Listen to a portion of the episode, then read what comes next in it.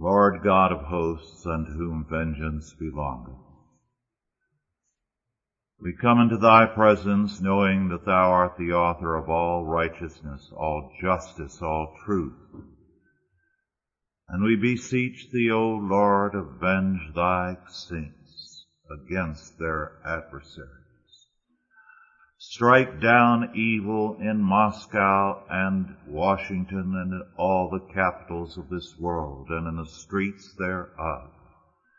And raise up unto thyself a righteous generation that seeks after thy kingdom. Arm us, O Lord, to be soldiers of Jesus Christ, to be faithful unto thy kingdom, to be instant in season, out of season, in thy service, in bringing men, women, and children into thy kingdom, and all things in captivity to thy Son. Bless us this day and always in thy service. In Jesus' name, Amen. Our scripture is from Ezra 7 verses 10 through 28. We dealt with this passage a few months ago in our study of the theology of the state.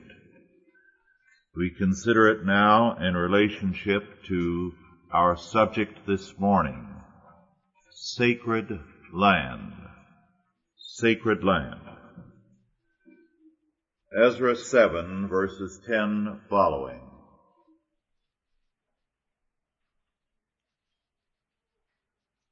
For Ezra had prepared his heart to seek the law of the Lord and to do it, and to teach in Israel statutes and judgments. Now this is the copy of the letter that the king Artaxerxes gave unto Ezra the priest, the scribe, even a scribe of the words of the commandments of the Lord and of his statutes to Israel. Artaxerxes, king of kings, and Ezra the priest, a scribe of the law of the God of heaven, perfect peace, and at such a time I make a decree that all they of the people of Israel and of his priests and Levites in my realm which are minded of their own free will to go up to Jerusalem go with thee Forasmuch as thou art sent of the king and of his seven counselors, to inquire concerning Judah and Jerusalem according to the law of thy God which is in thine hand, and to carry the silver and gold which the king and his counselors have freely offered unto the God of Israel, whose habitation is in Jerusalem, and all the silver and gold that thou canst find in all the province of Babylon, with a freewill offering of the people and of the priests offering willingly for the house of their God which is in Jerusalem, that thou mayest buy speedily with this money bullocks, rams, lambs, with their meat offerings and their drink offerings, and offer them upon the altar of the house of your God which is in Jerusalem.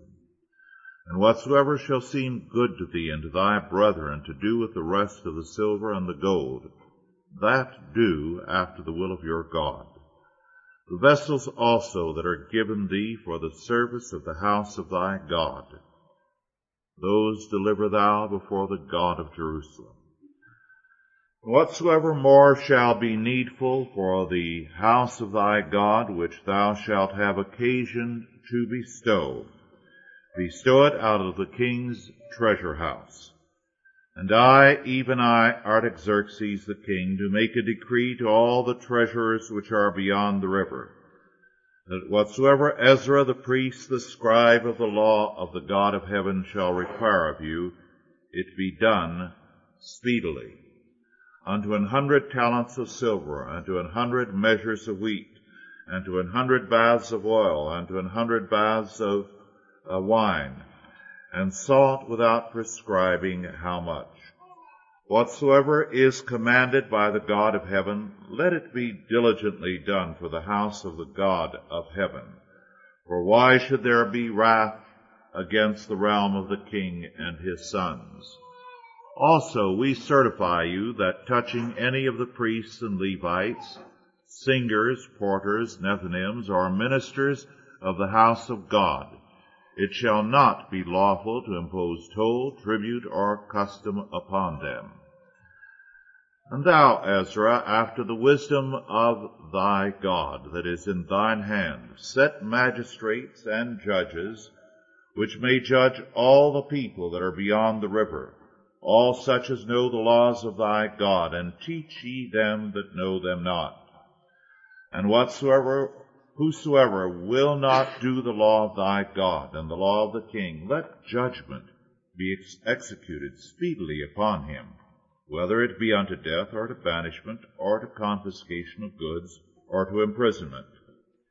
Blessed be the Lord God of our fathers, which hath put such a thing as this in the king's heart to beautify the house of the Lord which is in Jerusalem, and hath extended mercy unto me before the king and his counselors, and before all the king's mighty princes. And I was strengthened as the hand of the Lord my God was upon me, and I gathered together out of Israel chief men to go up with me. We have lived so long under the rule of humanism that the idea of sacred land is alien to us. The legal standing of such land was once widely accepted even in pagan countries, so that we would have to say that in the modern world we have abandoned even what the pagans once maintained. Such properties as were called sacred land were known by a variety of names in Roman law, such as patrimonium. All such lands were held to be withdrawn from trade and hence set apart. But in Rome, as in other countries, the state established all religions. It put controls on religion, and it reserved sovereignty to the empire. It was thus an act of grace on the part of Rome and of pagan countries that created sacred land, that established religions. The civil governments in the medieval era, the Renaissance, and the modern eras have fought to maintain the Roman position. The long struggle during the Middle Ages between the empire and the national states and the papacy was because of this attempt by the state to control all religion and all sacred land. In the modern era, the Puritans and Cromwell fought against state controls. The federal constitution sought to limit the federal title to lands in an echo of this old struggle. The Constitution is an express powers document. As John Saunders points out so often and rightfully so, we have forgotten an important aspect of the Constitution. As Article 1, Section 8, in the last paragraph reads, the federal government is limited to exercise, is given the power to exercise exclusive legislation in all cases whatsoever over such districts not exceeding 10 miles square, Washington DC, as may by cession of particular states and the acceptance of Congress become the seat of the government of the United States and to exercise like authority over all places purchased by the consent of the legislature of the states in which the same shall be for the erection of forts, magazines, arsenal, dockyards, and other needful buildings. That, according to the Constitution, is the only land the federal government can own. In the Federalist Papers twice, both Alexander Hamilton and Madison spoke strongly in favor of this position. They argued that this was a good reason why the Constitution should be adopted. Moreover, when we read the Constitution of the United States, analysis and inter- interpretation, annotation of cases decided by the Supreme Court of the United States to June 29, 1972, we read that the courts have recognized that this article does not cover lands acquired for forests, parks, ranges, wildlife sanctuaries, or flood control, but by its pure fiat. The United States Supreme Court has justified the acquisition of state lands for all these reasons and more. Thus, the constitutional limitation on the federal ownership of land, combined with the First Amendment, for a long time gave the Church a freedom which now is disappearing and is under attack. It is under attack because now the state sees itself as the successor to God. As a matter of fact, a new book which is to be published this month and to be released the 1st of October is by Michael Harrington, a prominent socialist active in one administration after another in recent years. The book is about the death of God and the funeral of God, which means, he says, we must bury every relic of biblical law and create a new humanistic law order. He summons, in fact, the churches to recognize the reality of the funeral of God, to help with the funeral, and to create a new humanistic society. Sacred land, however, is very important in Scripture.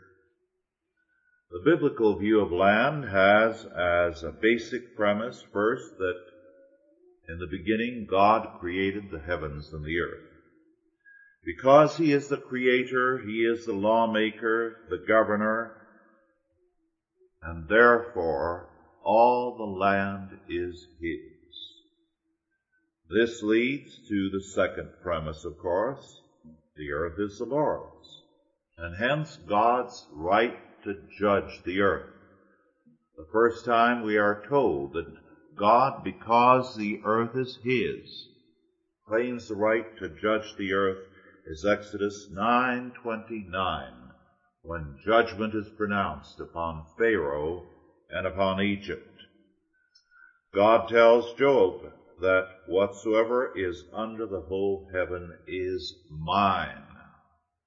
Over and over again, the scriptures assert God's title to all the earth. Then third, certain areas are set aside for His purpose, His temple, His worship. And these are therefore to be regarded as holy unto the Lord.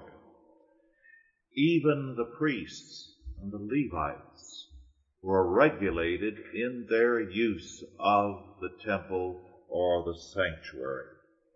When King Uzziah, as 2 Chronicles 26, 16 following tells us, violated the holy place, God struck him down with leprosy. Thus, God asserts his ownership of all the land and his reservation to himself of portions of that land as an embassy. Hence the use of the word by Paul that we are ambassadors of Christ. Hence the claim to be a paroikia, an alien enclave, with extraterritorial rights wherever they go as they set up churches and sanctuaries. Now the rescript of Artaxerxes, which we read in these verses, verses 21 through 27, recognizes this fact.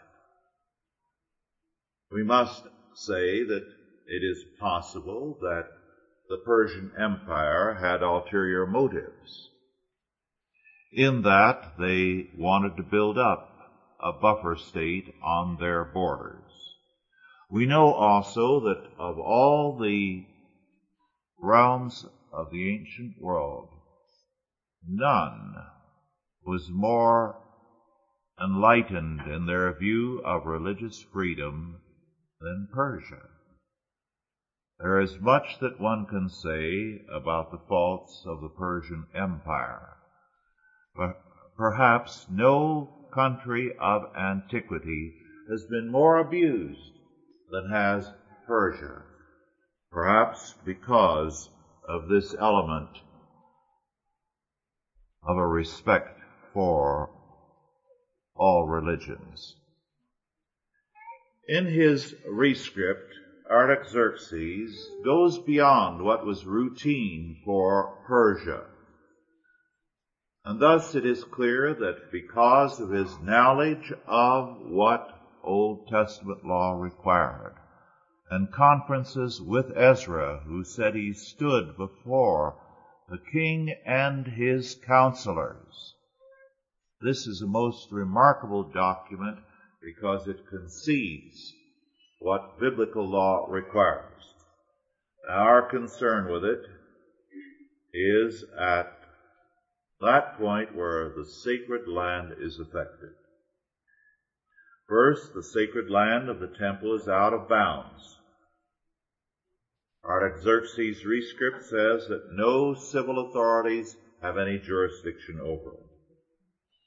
The temple personnel, even to the janitors, are tax exempt. Out of this comes what for centuries was an important doctrine in the church, the benefit of the clergy.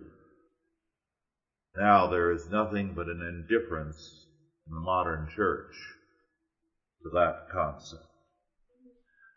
Then Second, as we have seen, the doctrine of sacred land begins with the premise that all the earth is the Lord's, and thus all must be under God's law. The sacred law, land requires a sanctuary, and the law goes forth from that sanctuary. Thus, according to the rescript of Artaxerxes, the civil order of Judea was to be under the law of God. This is a very remarkable point. In verses 25 and 26, in fact, it is said very plainly, And thou, Ezra, after the wisdom of thy God that is in thine hand, set magistrates and judges which may judge all the people that are beyond the river all such as know the laws of thy God, and teach ye them that know them not. And whatsoever will not do, or whosoever will not do the law of thy God and the law of the king, let judgment be executed speedily upon him, whether it be unto death, or to banishment, or to confiscation of goods, or to imprisonment. Full internal freedom was given to Ezra to set up a theocracy Apparently only in foreign affairs was there any jurisdiction by the Persian Empire. The appointment of the magistrates, of the judges, all civil officials was left to Ezra, to the temple. God's ownership of the earth requires that his law govern all things in his realm. And this, the rescript recognizes. But there is still a third factor. Just as sacred land requires that the land be under the law of God, to which that land appertains, so too the same doctrine requires godly education. Teach ye them that know not. Education is a central aspect of government. If a government, a civil government, is humanistic, the education will be also. It is not a surprise, therefore, that the humanistic state controls education. The rise of modern humanistic statism and the state control of education have gone hand in hand. The same is true of law. As humanistic statism has developed, we have seen also the steady replacement of biblical law with humanistic law. Modern man looks to the state for salvation, for cradle to grave security. And as a result, the state is his God. Men do not turn to prayer, to the Holy Spirit, to communion, to the Word of God, but to the state in their time of need. And the modern state is man's very sorry means of grace.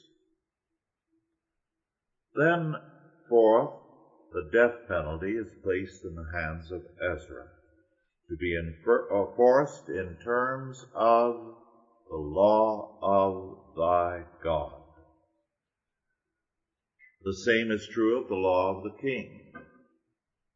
But authority in both cases is left to Ezra and the sanctuary. Thus, what this rescript did was to say the sacred land in the midst of the land was to be the source of authority and government in all the land and also the source of education. Thus, the sacred land is not a small corner in an otherwise secular society, but a central point in the life of a covenanted community. Last week we spoke about covenanted communities. The New England townships were set up under a covenant. The church was placed in the center of the village and the township. It was the locale of town meetings and town activities because out of the sacred land went law, education, communion, community, and all things else. Thus, the idea that modern churchmen have that the sacred land is just a small island in an ocean of secularism is ungodly. And it is their adoption of this alien premise that is the beginning of a surrender of the world to the devil.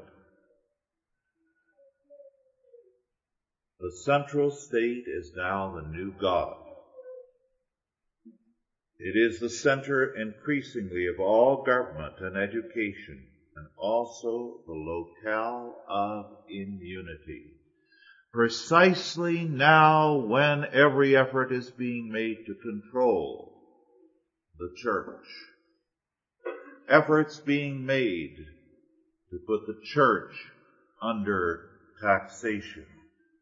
We have seen also the steady development of the immunity of federal properties from any kind of control. We are told that the federal lands are now 42% of the United States, almost half. They are the new sacred land. They cannot be taxed by the cities and the states.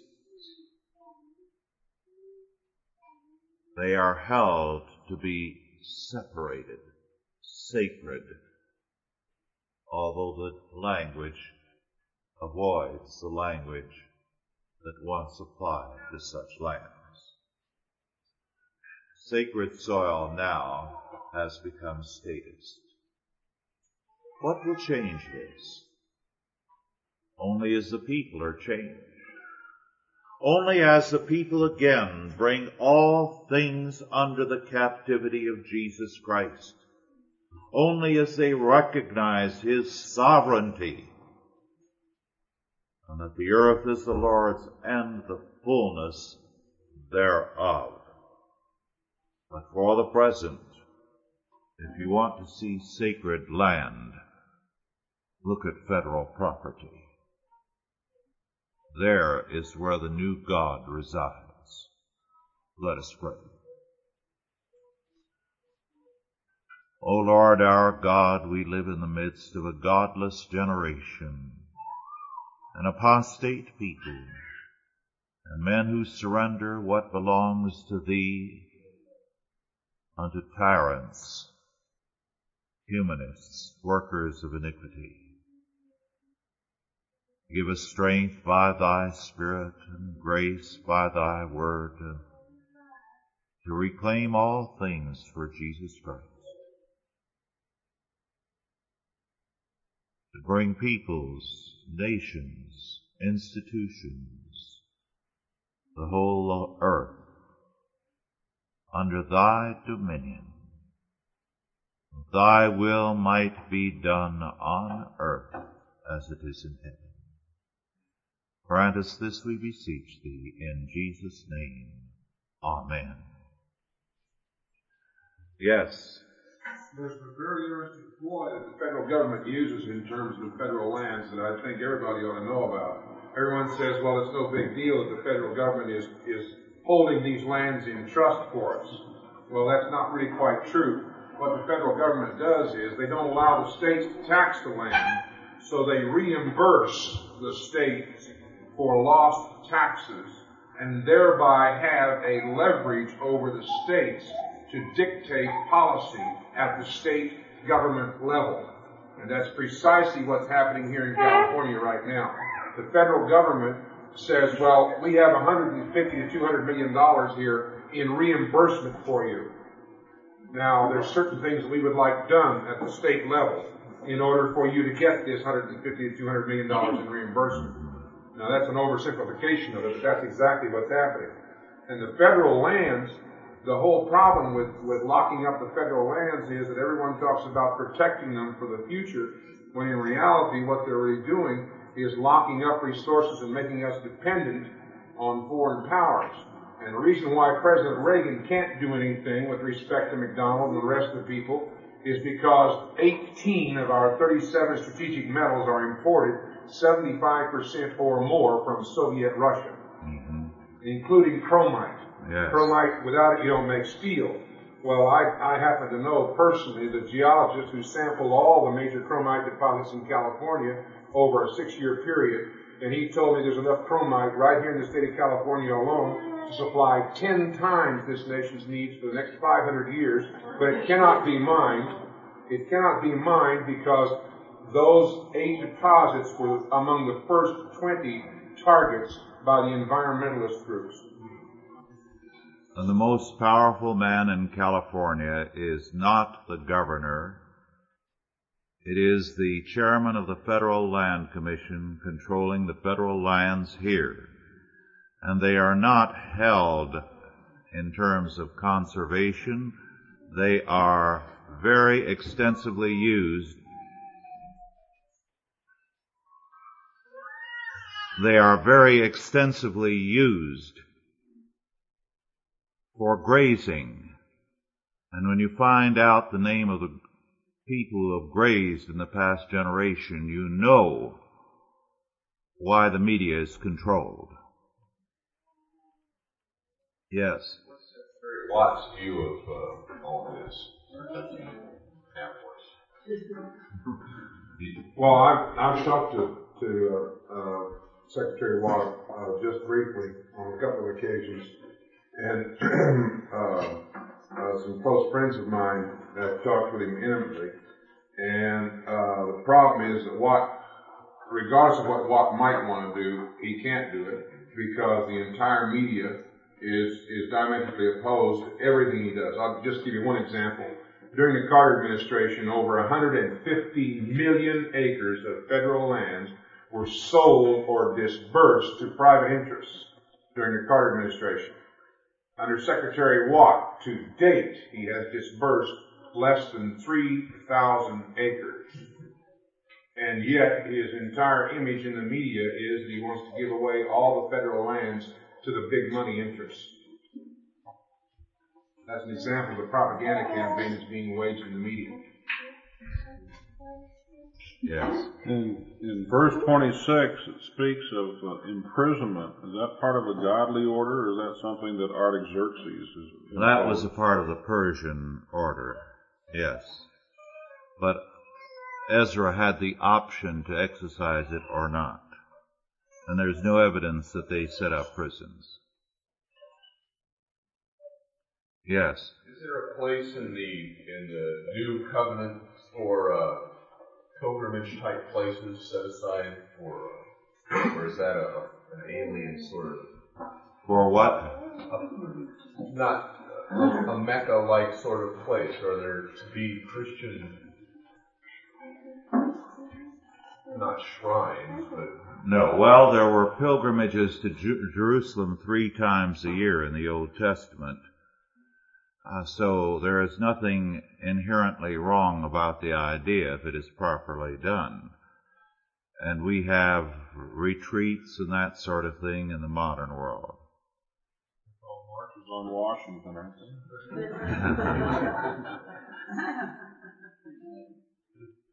Any other questions or comments? I Yes. think it's a a final i- irony that the reimbursement uh, source is from the taxes that are assessed against people. That John was saying that we're being reimbursed in California for confiscation, so to speak, of the land Yes. source. But the source of that reimbursement is ourselves.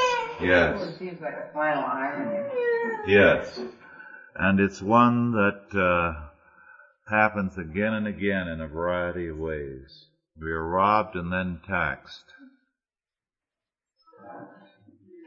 Yes, John. I'll just add one last, one last parting shot here at uh, the environmentalist movements and everyone else. Uh, I have a, a very close friend of mine who has 1,800 acres of land down in San Bernardino County that is prime, prime silver property. I've visited many times, taken assays there myself, and done work on the property, so I know what's there. And I find it very, very interesting that all of the land immediately adjacent to that 1,800 acres of silver property was included by BLM edicts in the new CCDA, California Desert Conservation Area. Every last bit of it. So he will not develop the property beyond his borders, but the land can be saved for future disbursement to whomever the federal government deems it worthy of receiving. Yes. Well, if there are no further comments, let us bow our heads in prayer. O Lord our God, the ungodly rage and take counsel against thee, against thine anointed and thy kingdom. Thou who sittest on the circle of the heavens dost laugh and dost hold them in derision. And in thine own time thou shalt smite them with a rod of iron. We wait on thee, O Lord, and as we wait, we move in terms of thy word, seeking to obey thee in all things, that thy will might be done in us and through us. Strengthen us by thy Spirit. Give us patience under adversity and victory over the powers of darkness. In Jesus' name, Amen.